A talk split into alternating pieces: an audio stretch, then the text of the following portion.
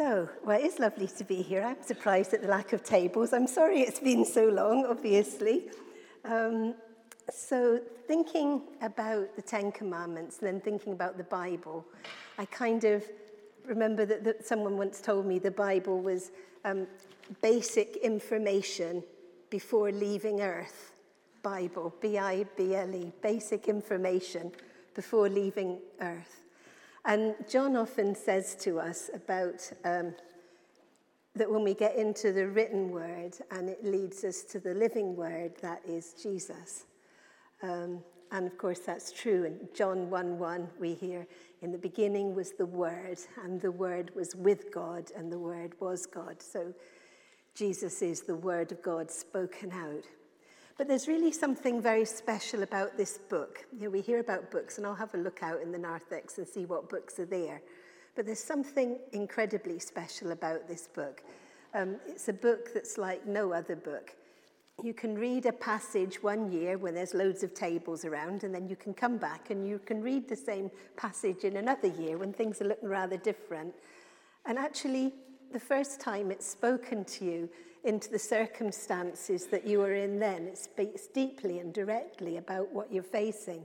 But then, when you're facing a different set of circumstances, the same passage of the Bible speaks to you in a different way, not contradictory, but just kind of adds something or, or, or speaks kind of just in a different way or in a different tone to you. And, and, and so, I mean, the Bible is just so wonderful. And the time that you, you know, you just open it or you've got a, a verse you get every day or something, and, and, and that day it hits you between the eyes, and, and you think, wow, because God is speaking to us. He loves us so much. He's our Father. He loves us. It's not, he's not some kind of mystical being that we can't speak to. He speaks to us all the time through things around us, through people, and definitely through His Word. Um, so there's something special about it, and there's something, and almost a living quality to this book. But we shouldn't be surprised because all scripture is God breathed and useful for teaching, rebuking, correcting, and training in righteousness. So, this is the function of the um, basic information before leaving earth. And um, and it, it's now, it always has been, and it will be until Jesus comes again. And the other thing that will be until Jesus comes again is something that John spoke about that being a Christian is counterculture. It always has been. I mean, you know, when, when Christians were sort of doused in oil and set fire to in Nero's garden, it was fairly obvious it was counterculture being a Christian. But it's always going to be counterculture until Jesus comes again. Then it won't be. It will be what's normal. It will be part of the kingdom that Jesus brings to us finally in its, its whole entirety and its beauty. And um, this, this series, uh, you know, it's, it's, almost a series of sermons in itself, how counterculture uh, it is being a Christian.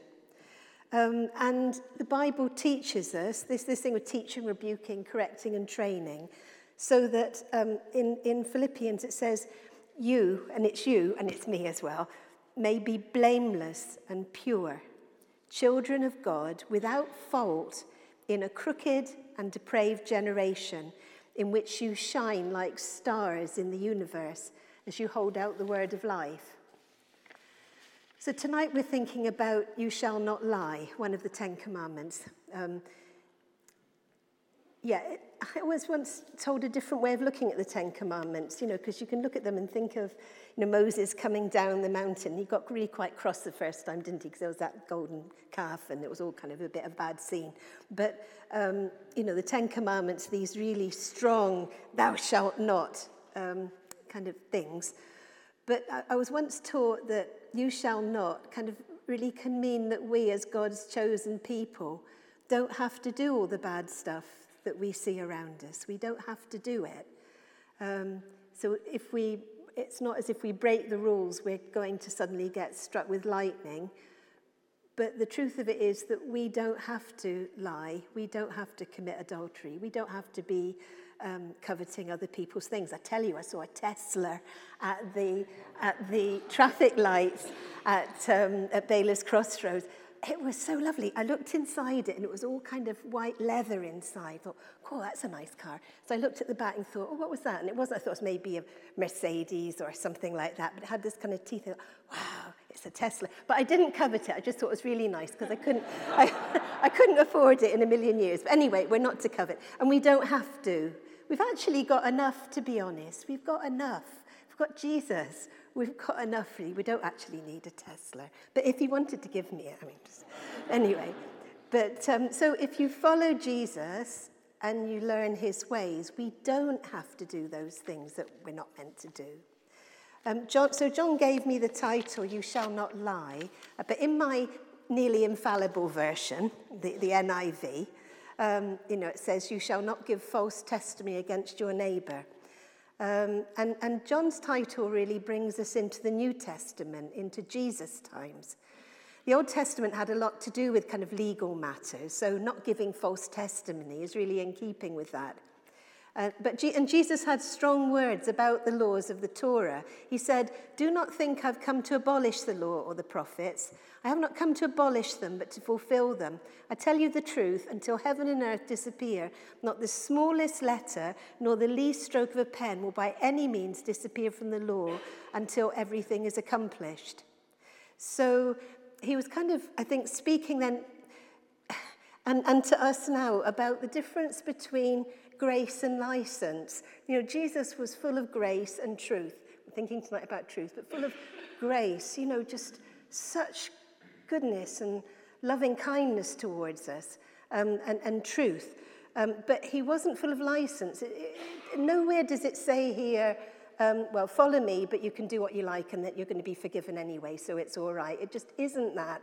It's grace and truth. And he was teaching us about how he kind of loves us and how he wants better for us and how he wants us to leave behind the wrong things we're doing. But in no way is he saying it doesn't matter or we can, because of him, we can do what, what we like because we can't. So he went on to teach about the Ten Commandments a bit. Um, he, he said that, for instance, like, do not murder or do not kill. But he said, but anyone who's really furious with someone else and harbors kind of almost like murderous thoughts in their hearts is guilty of the same sort of sin.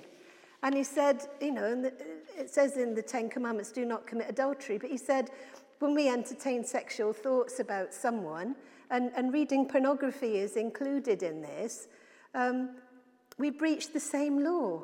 So he's calling us to kind of like a wider and a, a higher understanding of the Ten Commandments. So extending um, not bearing false witness against your neighbour, lying in court, to telling us not to lie ever is a safe extension of the initial commandment, um, fulfilling the same law in the new covenant of Jesus' blood, which was paid for us at such a great cost. And, and I know this because Jesus said, I am the way, the truth, and the life. He said he was the truth. No one comes to the Father except through me. Jesus is the truth. So when we speak about things at work, at home, or anywhere, we're handling the truth. We're handling the truth. Now, it's hard for us because we do see through a glass darkly, and that's why we shouldn't judge anyone, because only God knows the whole of everything and understands why people do what they do or why they say what we do. We only kind of have a, a small kind of look into what people are doing or why they're doing it. So, so it is kind of hard. And when we speak the truth, we, we do have to leave a little bit of leeway that we may not have the entire, um, the, the entire truth in our hands, but we do have to speak out the truth because when we're handling the truth, we're handling Jesus, and it's his precious life that is in our hands as we speak. It's his precious life. Um, and we don't want to not speak the truth because it's Jesus. Um, the irony of me doing any sermons at all is that I find that often I'm speaking to myself, which after 40 years, 43 years of marriage with Dougie, is a situation I am familiar with. But, um, but I'm just hoping against hope always that, that some folk um, are actually listening and um, that you're kind of feeling the same way as, as me. Because truth has been a problem with me for most of my 65 years. I know I don't look it, but I'm definitely 65. Um, and I'm not small either. Yes, I am. I'm small and I'm 65. Um, but I'm, I'm only maybe recent years really understanding the preciousness of truth and the power of truth and the terrible damage of untruth. So I'm wanting to kind of share it with some, many of you are much younger than me. Share it now. And I, I, I would love it if you could get hold of it a bit before I did. So, but it's not a case of speaking about, you know, kind of like, don't do what I do, do what I tell you. It's more kind of me sharing with you what I've found out and what I've committed myself to. Um, so that you, like me, can continue working out your salvation with fear and trembling. My problem with the truth is that I always, as far as I can remember back, was a people pleaser. Um, I was brought up in a time, most of you weren't brought up in, when children were seen and not heard and were, were meant to be really, you know, just always looking very good and meek and mild and everything.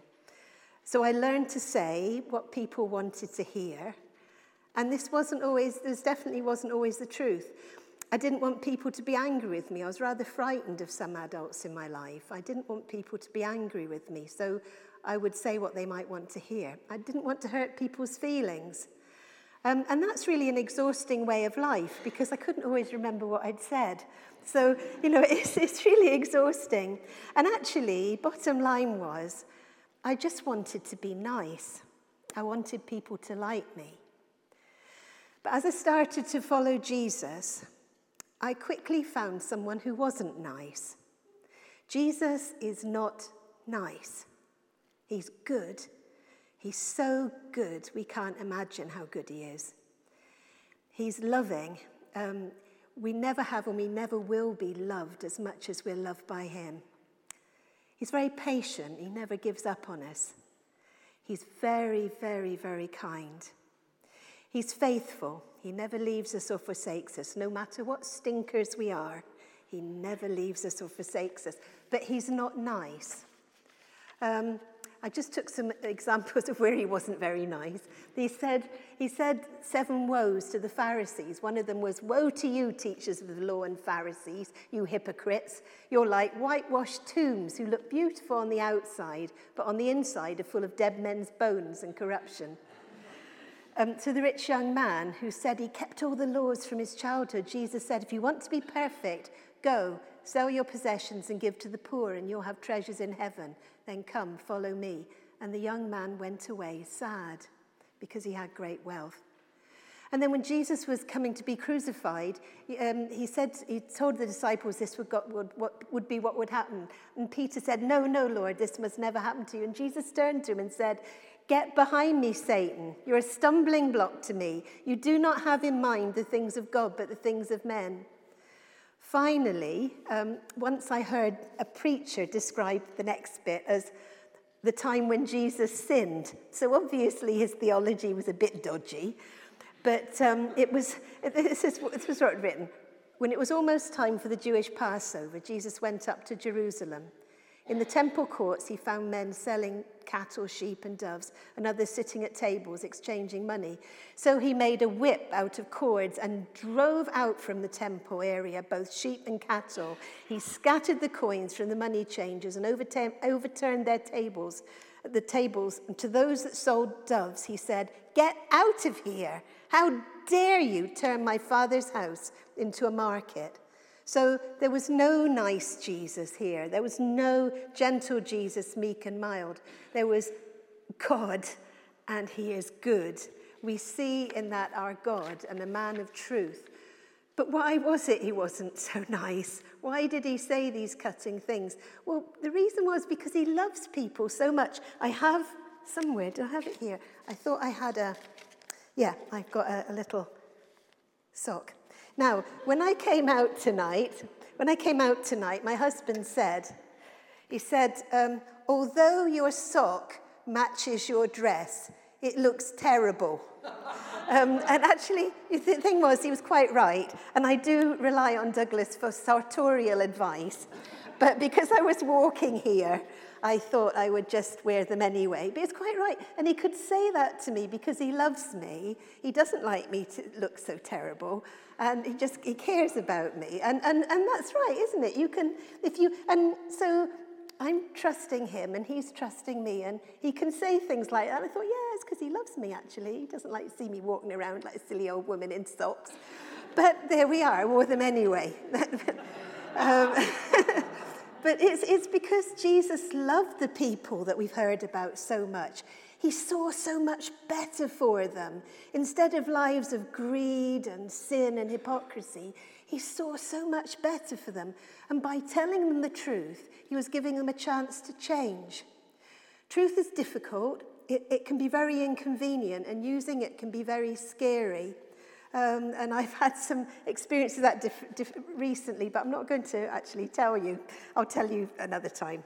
But, but we do have to ask for an increase in faith and trust to become truth bringers in the world. Because speaking the truth can get you into trouble, like Martin Luther King or Abraham Lincoln, or all the disciples, probably, except for John, who were all bumped off. Um, and then Nelson Mandela, who spent 27 years in prison, 18 years in Robben Island, in a cell nine feet by seven feet with a, with a bulb on day and night over his head for 18 years. So, speaking the truth can get you into trouble. So, how can we do it and how can we handle the truth? Well, there are some things like, you know, when someone says to you, Does my bum look big in this? Um, and it does. If you, or, or, the, or you don't like their socks, um, if you really love them, tell them. I'm glad my husband told me about my socks. But, um, but if you haven't got such a kind of trusting relationship, it could be quite damaging, really, to your friendship if you say, well, yes, it is. But the Bible tells us that there is a time and there is a time to speak and a time to be silent so we don't have to lie the thing of tonight is do not do not lie you don't really have douglas actually didn't have to say anything really you don't actually have to say anything and, and there are times not to say anything. And Jesus did that in his ministry. Do you remember the woman caught in adultery and there was this murderous crowd? And I mean, it was all taken off. It was about the, like the riot at the Capitol building. It was all taken off. But Jesus just drew in the sand. He didn't say anything. And again, when he was taken before the Sanhedrin, he didn't say anything. So there's a time really not to say anything. And the other thing was, Jesus also threw questions back at people. He said, Who do you say that I am? And, um, and when he was being accused, he said, Why question me? Ask those who heard me. So Pilate asked, asked him, Are you king of the Jews? And he said, Is that your own idea, or did others talk to you about me? You know, we, he didn't, we don't have to say stuff, really. We can, I know it's, it's a, it, with me who talks all the time, it's really difficult to say you don't have to say anything. But really, you really don't have to say anything. But if we love people enough and if it's the right time, then it's good to tell them the truth. Jesus said, If you hold to my teaching, you are really my disciples. Then you will know the truth, and the truth will set you free. And there's total freedom in the truth. Um, but in order to experience that freedom, we almost have to free fall into Jesus' love. And we're going to find that his ways are not our ways, but beneath us always are the everlasting arms when we're in the truth. And there's hideous, tangled, exhausting imprisonment in a lie. So it's whether we're going to free fall into God's love or get ourselves all tangled up. Finally, I've missed out one very important person in this testimony about the truth because it's, it's him that we need if we're going to walk on this journey of truth together. And it's just a little bit in John 15 as I close. John 15. So, remembering, th- remembering that truth is cult- counterculture. If the world hates you, keep in mind that it hated me first. This is Jesus, by the way. If you belong to the world, it would love you as its own. As it is, you do not belong to the world, but I've chosen you out of the world. That's why the world hates you. Remember the words I spoke to you. No servant is greater than his master. If they persecuted me, they'll persecute you also. If they obeyed my teaching, they'll obey yours also. If they treat you this way because of my name, they, they will treat you this way because of my name, for they do not know the one who sent me.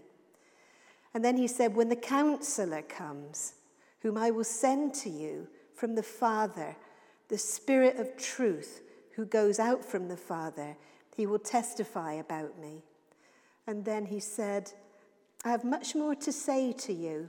And that's what He's saying to us tonight, I have much more to say to you, more than you can now bear. But when He, the Spirit of truth, comes, He'll guide you into all truth. So the Holy Spirit is the one that we need. I know that I'm on that journey. I'm, I'm not a great traveler, really, with it. I'm, I'm, i make mistakes all the time. But I'm on the journey which began with Moses on Mount Sinai. You shall not lie.